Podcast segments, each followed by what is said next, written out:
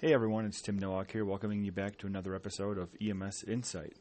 Uh, this week, or bi week, or whenever I kind of get a chance to push these podcasts out, uh, I wanted to look at uh, kind of a crystal ball prediction of mine. And, and part of that re- relates to uh, what I think are going to be some great opportunities for us in EMS, but also some significant challenges at the same time. And uh, part of this is kind of based off of uh, discussion and thought of, you know, the the topic of reimbursement in our industry is is kind of at the forefront. Uh, we feel as though we should be getting more from Medicaid, Medicare, and then the other insurance payers for our services. You know, and oftentimes we're seen as basically that transporting mechanism. We bring patients from point A to point B we do some care in between there and get some money out of it, but really we're a transporter and not necessarily seen as a provider like a physician service would be or mid level practice. So that's our hurdle. Uh, as we push toward trying to build that reputation as a provider, however, I think that we should really be careful what we ask for. Now, by all means, I'm I'm a proponent of these ideas, and for them, but I, have got three kind of crystal ball predictions as far as hurdles that I think we can face as an industry if we really push the envelope when it comes to uh, becoming a provider and not just a point A to point B transporter. Again, I, I think this would increase our transport uh, reimbursements and has a great potential for us as an industry, but I also see some pretty strong hurdles associated with it. Uh, the number one hurdle I, I, I predict, at least by us transitioning toward that provider role, not just transporter role, it is an emphasis on quality reporting. Not only data that goes into the patient care reports, but quality reporting, especially from the billing sense. We're seeing more and more scrutiny put on our industry, especially for false billing practices when it comes to BLS versus ALS transports, uh, you know, the dialysis center transports always seem to come up as a hot topic item, and and so as we see this scrutiny and uh, the millions and hundreds of millions of dollars that get spent on transports uh, coming to us and even seen as as being inappropriate from the billing standpoint, uh, I think this is going to become even more of scrutiny in our industry.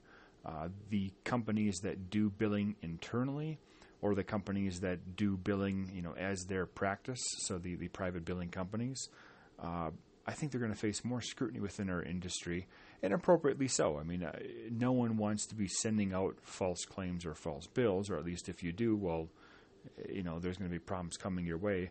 But I think we're going to see much more scrutiny in this area to provide adequate, justified billing just because the patient goes in the ambulance doesn't necessarily mean that you can bill the insurance company or bill Medicare for that.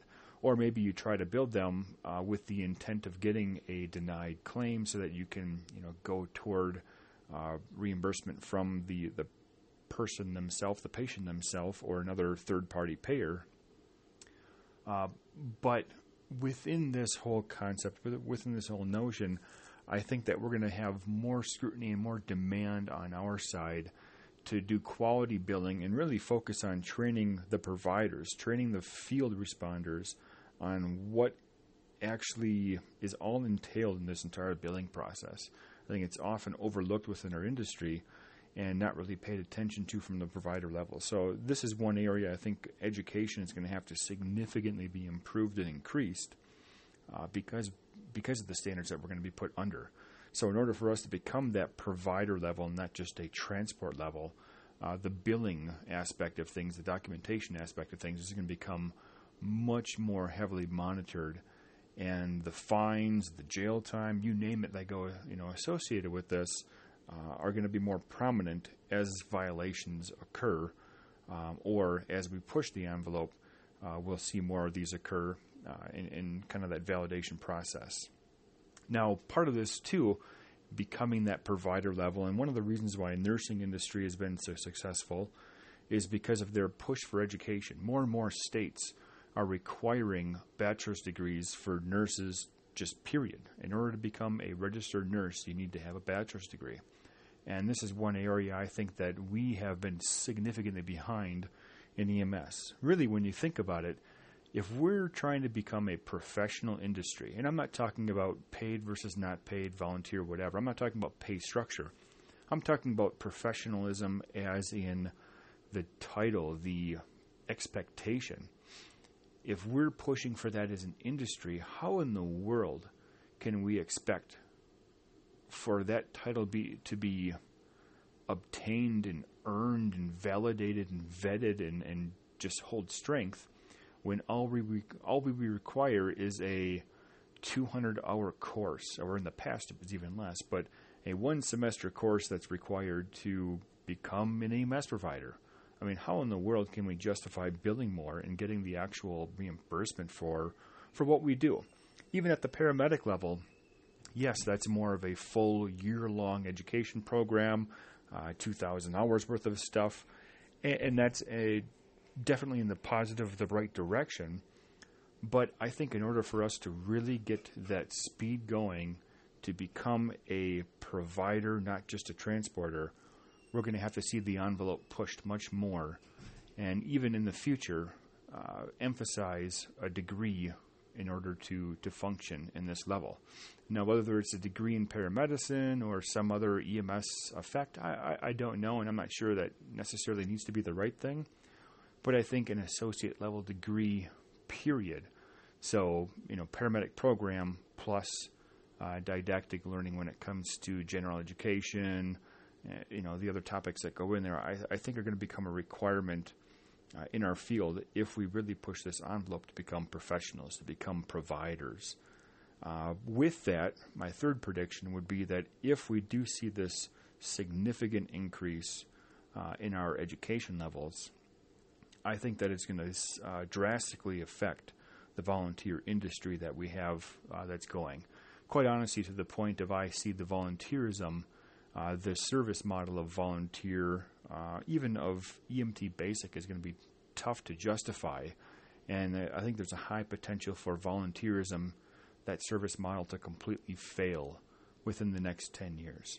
So, I mean, not only recruitment and, re- and retention are going to be issues, but if we start to demand that professional atmosphere, that professional respect that's going to demand professional education, and that's going to drive volunteerism right out of business. So, three things I think at least that we should be very cautious of and, and be careful what we ask for. Uh, if you believe in these, then this may be the way to go and all for it, full steam ahead, wonderful. Uh, but if you're also cautious of this you know, and, and you, feel that these would be detrimental effects to the industry, then maybe we should reconsider how much we push, uh, or at least you should reconsider how much you push for the idea of we need more reimbursement, we need more of this, because in reality, we don't deserve it right now. Um, I can't blame them for not, you know, giving us more because of the way that we're set up. So, just some food for thought. Be careful what you ask for. Once again, Tim Nowak here with EMS Insight. Uh, thanks for joining me. Thanks for subscribing. Uh, by all means, please reach out with any questions or comments that you have. I've had some great feedback so far. Insight at Emergency Medical Solutions, LLC.com.